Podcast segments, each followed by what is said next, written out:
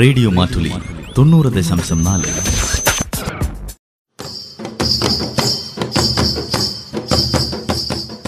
വയനാടൻ മൂപ്പന്റെ കൗതുകങ്ങൾ നിർവഹണം ജോസഫ് പള്ളത്ത്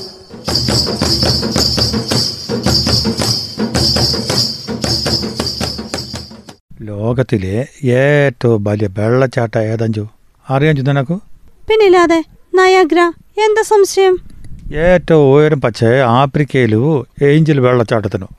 അങ്ങനെയാണോ തന്നെ പക്ഷേ സമുദ്രത്തിൻ്റെ അകത്തു വെള്ളച്ചാട്ടങ്ങളുണ്ടിനി സമുദ്രത്തിന്റെ അകത്തോ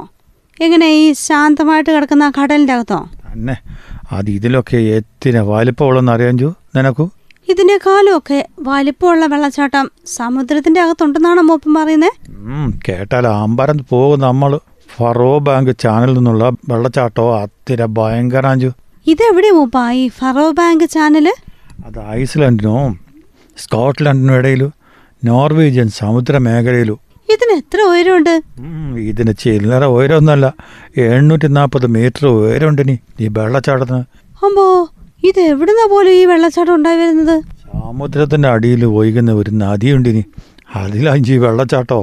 ഇത് ഈ വെള്ളം എവിടുന്ന് വരുന്നു പോലും അതിപ്പോൾ ശാസ്ത്രജ്ഞന്മാർ ഗവേഷണം നടത്തി നടത്തി നടത്തി ഈ അടുത്ത കാലത്ത് ഇവന് വരുന്നത് കണ്ടെത്തിനി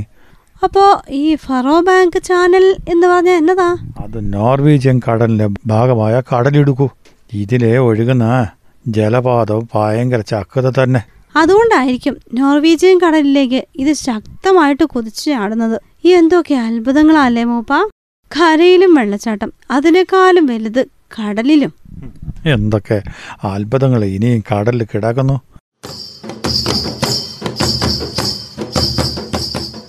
വയനാടൻ മൂപ്പന്റെ കൗതുകങ്ങൾ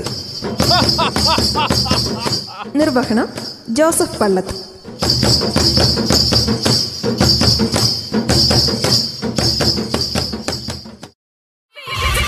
റേഡിയോ മാറ്റുലി തൊണ്ണൂറ് ദശാംശം നാല്